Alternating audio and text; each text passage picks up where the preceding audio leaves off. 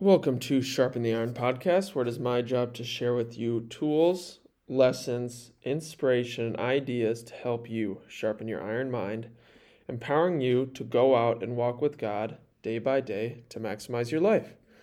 Today, we are talking about reacting versus responding. So, what we're going to be exploring is the importance of waking up, choosing a response versus reacting and being at the mercy of the external. So, working to choose a response versus unconsciously reacting to the external is something, is work that we can constantly dedicate ourselves to. It is practical and applicable in each and every moment of our lives because in each moment we have a choice. We have the choice to choose how we see the world, the moment, and the people before us. It's not what we see, but again, how we go about seeing it. And when we can go within and choose a response, we can change how we see the world, which in turn changes the world. So, I'm going to talk about what happens when we react. Reactions are this unconscious place of they're old, outdated, programmed um, behaviors and re- reactions. It's when the ego is in control, which leaves you at the mercy of what's happening around you. Reactions are evoked based on how the thing in front of us, the moment, situation, person, makes us feel. And children are constantly reacting, right? They aren't choosing their response. Whatever is happening externally dictates their internal state and they the chemicals that are released in their body that just comes out. There's no logic behind it. There's no reasoning. They don't choose. They don't have a choice. They're just acting unconsciously based off based off what's happening externally. And i struggle with reacting all the time. That's why i think it's so important because i do some of the dumbest things in reaction mode. I say things i regret I feel at the mercy of the external, which only leads to self pity. I lose control when I react because, again, I'm moving from emotions, not from logic or with any reasoning. And I feel like we can live our whole lives in reaction mode when we feel that things are happening to us, not for us. It's almost something we're battling against. So we constantly have to react to try to fight it, to combat it. It's when we don't see God in things. You know, if you know that God is in something, you don't have to react. You can be at peace within because you know it's all for you. Your reaction reveals the helpless little child in you that again is moving from this outdated program programmed condition response. That that helpless little child, it's the ego. And it feels it needs to react to try and gain control. You can think of yourself as think of one huge big circle drawn on a piece of paper and then pick one little area you draw a very tiny little dot. Your true self who you really are is that big circle but the ego is that tiny little dot. So of course it's that helpless scared little child in you that has to react to try to gain some sense of control to because it's scared. You cannot blame it and it needs to complain to whine feel sorry for itself and lose control so it can try and get what it wants. It's that scared child coming out of you. We can work in each moment, though, to focus on our breath, to stay centered within, to be quick to hear, slow to speak, and slow to anger. Work to take a step back. You know, in those moments when something happens externally, take a step back by going within with the breath and then analyze each and every situation a bit deeper. So, this winter, I spent a majority of my afternoons working outside in the cold. And I'm a little wuss when it comes to the cold. I'm a baby. And so I found myself constantly complaining because I was resisting the cold. I was resisting what is, resisting reality, which only went to create this internal pain. When we resist, we create pain. And I began to loathe and self pity and feel sorry for myself because I was out in the cold. And so something I really tried to work on was saying thank you for the cold or the harsh wind that was whipping me, not allowing it to come out of me externally in the form of complaint. I didn't want anyone else to hear that I was complaining. That was something I really tried to work on. You know, I, I failed each and every day, but I continued to work to try to get better at it. And then working to focus on what I could control. I couldn't control the cold, but I could control bundling up and choosing how I see the cold in the moment before me. And it wasn't easy because so often I would catch myself complaining and without even thinking about it, you know?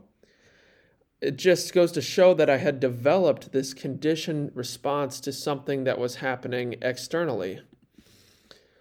And self pity that which leads to self-pity which is another form of reaction. And it's the ego loves this. The ego goes into victim mode because it believes by pointing the finger casting the blame feeling sorry for yourself that you're securing the high ground that it's someone else's fault. You've been done wrong. That's what the ego believes but it's all self-delusion right? It feels empowering but it's actually degrading to the soul and it leaves us at the mercy of the external, at the whim of what's happening around us. And like I was saying before, the ego is not you. It's that small little dot in comparison to the huge circle. It's the small self within. It's that part of you that is insecure, the child in you that feels helpless in comparison to the world. And it's just trying to protect you, right? And so it unconsciously needs to react based off conditioned responses. So it can try to get what it wants, try to stay safe, try to keep us comfortable, try to protect us. It's out of love that it does it, but it's all out of fear, truly. It seems like love, I should say, but it really is all out of fear. The ego is a lie, it's all the devil, it's not real.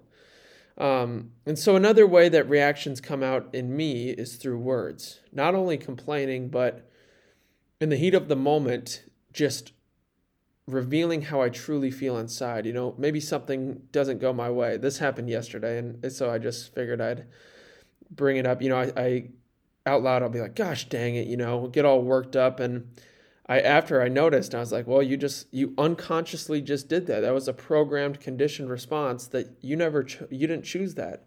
You that just came out of me without even me thinking about it." And so I thought that was interesting how it's not just like complaining, but it's those things, gosh dang it, what the heck, you know, getting worked up externally. Other times I've noticed that I will start cussing. That's when I know it's um, I've really lost control because I I don't often swear and so when I start cussing and it's when I really know I'm allowing the external to get to me and I have to try to go back within. Remain go back to that center within but even worse is when someone does something and I take it out on another human. It's one thing just to say, gosh dang it, out to the world, but it's a whole other thing to react out of this loss of control towards another human because it really goes to reveal the monster within. But again, these are all conditioned responses that reveal that we are not in control. We're not moving from a place of centeredness, from a place of deep peace within. So, how are we going to combat this ego? How are we going to change and transform ourselves? How do we move from the center, the peace within? How do we get in touch with that? And in my experience, it's awareness. It's becoming aware, accepting and acknowledging the fact that I do lose control. I complain, whine, and feel sorry for myself all the time. Acknowledging that it's something I struggle with because when you shine the light in, you can't fight demons in the dark. And so when we shine the light in of consciousness, it reveals everything. And now that you're aware of it, that's that's the first step always to overcoming any mental affliction is awareness. Because if you don't know what you're fighting against, then eh, you're in the dark. How are you going to be able to fight it? How do you know how to attack it? And just realizing that again, there's that big circle. The ego is just a little dot. You are not your ego. You are not that voice. You are the one who is aware of that voice. And if you want to learn more about this, The Power of Now by Eckhart Tolle is a very powerful book that has helped me tremendously. I've read it a couple times, but Each and every time I read it, it just helps me see things a bit more clearly. It's a uh, it's a great book and is very beneficial, and I would recommend. Paradoxically, though, it is only through the ego that we become aware of the ego, which is a strange thing. It is only through complaining that I actually become aware of the fact that I just was complaining. But in those moments, I can learn and grow from that, and it, then do the next right thing. Um, another part part of this for me is the breath, breathing. It's been huge. Taking that deep breath. You know, when something externally stirs me up, or is beginning to, you, you work to go to the, your breath, which takes you within, which is where that place of centeredness and peace is in you. It's where God is. Taking the breath and going within. And from there, you give yourself a moment to take a step back, analyze the situation, and instead of reacting, you can work to choose your response. And remember, no response is a response. No retaliation is retaliation. You don't have to always have something to say or respond to someone or respond to something externally. You can just work. It doesn't mean you're not listening, it doesn't mean you're not paying attention. You just consciously chose not to respond or say anything, you know? And I think this is important because I've uh, encountered, had encounters with people where if I don't say anything back, they think I'm not listening or they want me to say something back. And I simply just believe that no response is also a response. It's not that I'm giving not giving you any attention or not listening. It's just I don't I don't feel there's not always this need to say something back or respond. Another huge part is just kind of learning more about yourself, becoming aware of internal pain. So when you can feel that there is internal pain and that you're resisting something, then it's working to take a step back. And oftentimes, for me, I'm resisting, which means I'm moving from a place of self pity. You know, I'm something I feel at the mercy of something externally that I'm resisting, and so I'm feeling sorry for myself. And in these moments when I become aware again that I am resisting, it's working to mentally reframe things constantly work to put the moment before me into perspective. Look at it in a new light, you know, shine that light in. Look at it from the mountaintop so I can get a clearer view of it. Because if you can put it into perspective, you can understand it. And if you can understand it, you can see the truth in it. And the truth will set us free. And it's like, you know, maybe you feel self pity this second. You work to put it into perspective, and then a minute later it comes back. You do it again, and you do it again, and you do it again, and you continue to work at it to put the moment, the situation into perspective, to shine the light in, see it through a clear lens. And the thing is, I fail at all this every day. But that's what's so awesome about it because it's something then we can constantly work at and get better at. And we're constantly put in situations where we have the option, the opportunity to feel sorry for ourselves because life happens all the time not often do things really go according exactly according to our plan and our agenda. So there's always that choice to feel bitter, to feel sorry for yourself, to feel at the mercy of the external, but that forever leaves us victims. And again, that victimhood mentality is self delusion, it's degrading to the soul. We can work to be quick to hear, slow to speak, and slow to anger choosing our words, thoughts, and actions. It starts in our heart, what we how we choose to see the world. And it's finding that balance between using logic and emotions. You know, emotions are an amazing thing, but without logic and reasoning, we just become reactive children. However, through consciousness and enlightenment as we we continue to gain consciousness, you know, as we grow older, as we wake up, as we begin to see the truth more clearly, we can align our emotions and logic, which helps balance us out and put us in harmony. God wants us to have a childlike spirit, but He doesn't want us to act like children. Moving from reacting to responding, this is true transformation.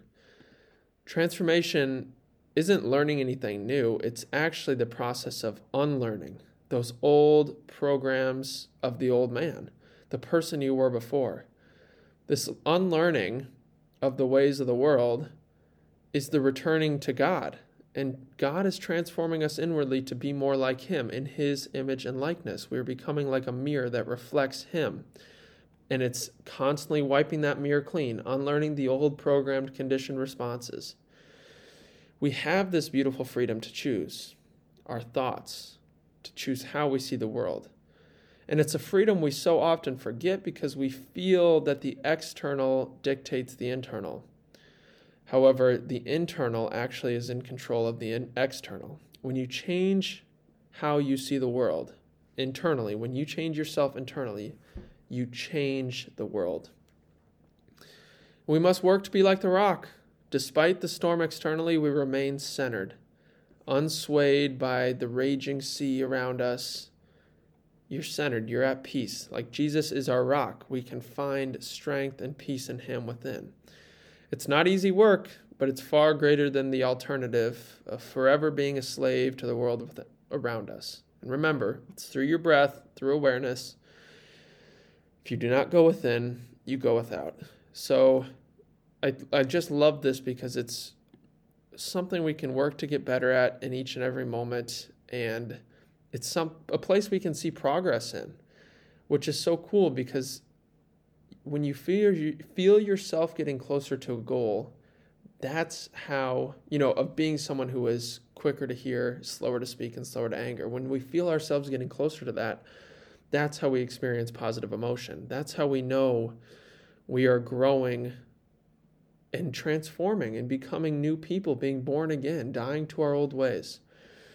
Thank you guys very much for listening. I hope this helped. I hope this can be a useful tool for you in your life. Um, and I hope it's something you can constantly choose to chip away at, as I have found it is for me in my life, because life is always happening and we always have that choice. So, thank you guys for listening. We'll see you next time. Much love and sharpen the iron.